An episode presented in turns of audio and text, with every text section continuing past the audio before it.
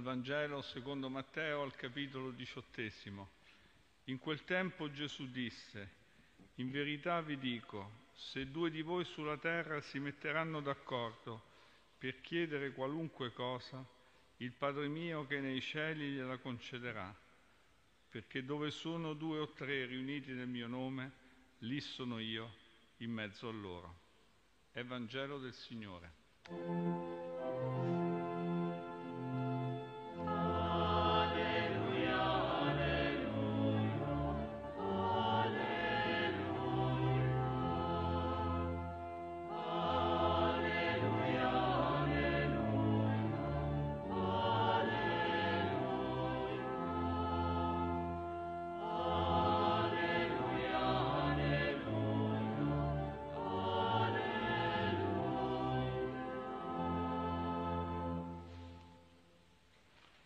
Sorelle e fratelli, ci sono diverse occasioni in cui nel Vangelo Gesù ci parla dell'unità, della concordia tra i discepoli.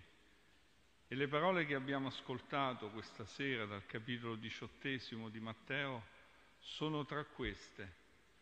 È bello ciò che ci dice Gesù, l'unità dei cuori la concordia nella comunità, nella Chiesa, riguarda innanzitutto la preghiera, un'unità cui siamo chiamati non di facciata, di comodo o esteriore, ma un'unità interiore, quell'unità che vive nella preghiera.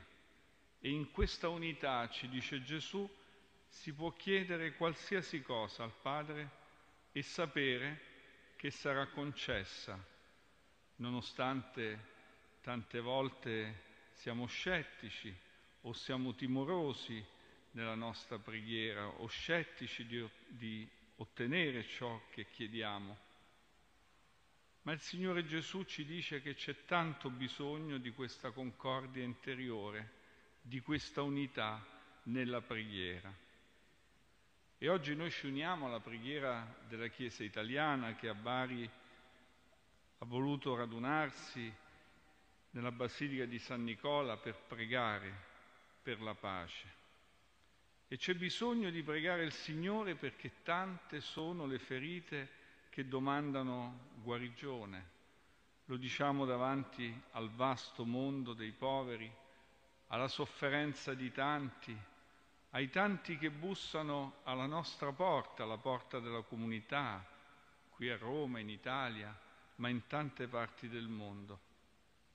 Eppure, se ci pensiamo bene, siamo ancora tra coloro che pregano poco e in modo poco concorde, perché tante volte queste domande restano sullo sfondo e prevalgono le nostre, prevale il nostro orgoglio, prevale il senso di soddisfazione.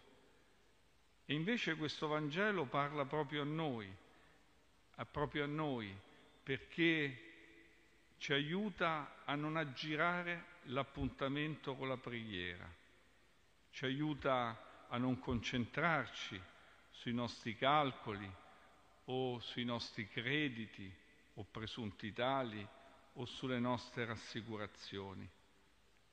È in fondo una domanda per tutti i cristiani di ogni tempo e particolarmente di questo tempo.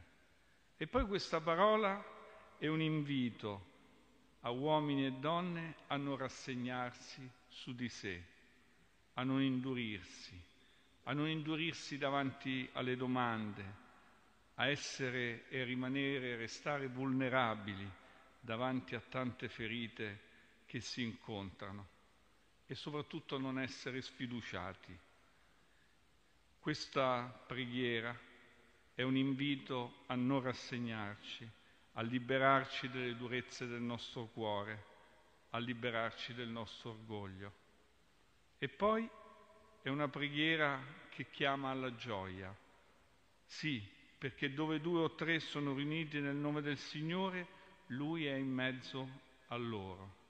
Ed è una gioia sapere che il Signore è in mezzo a noi. E nella preghiera abbiamo in un certo senso l'anticipazione del Natale, la grande gioia che il Signore ha messo la sua tenda nella terra degli uomini. E nella preghiera concorde accogliamo il Signore in mezzo a noi e viviamo già nel clima del Natale, perché accogliamo il Signore. E la gioia di Betlemme è la gioia dei pastori, è la gioia che nasce dall'essere ascoltati dal Signore. Per questo ci uniamo anche questa sera nella preghiera a tanti, a noi che siamo in questa basilica, a tanti che pregano con noi, alle nostre comunità che oggi si sono ancora raccolte nella preghiera in tante parti del mondo.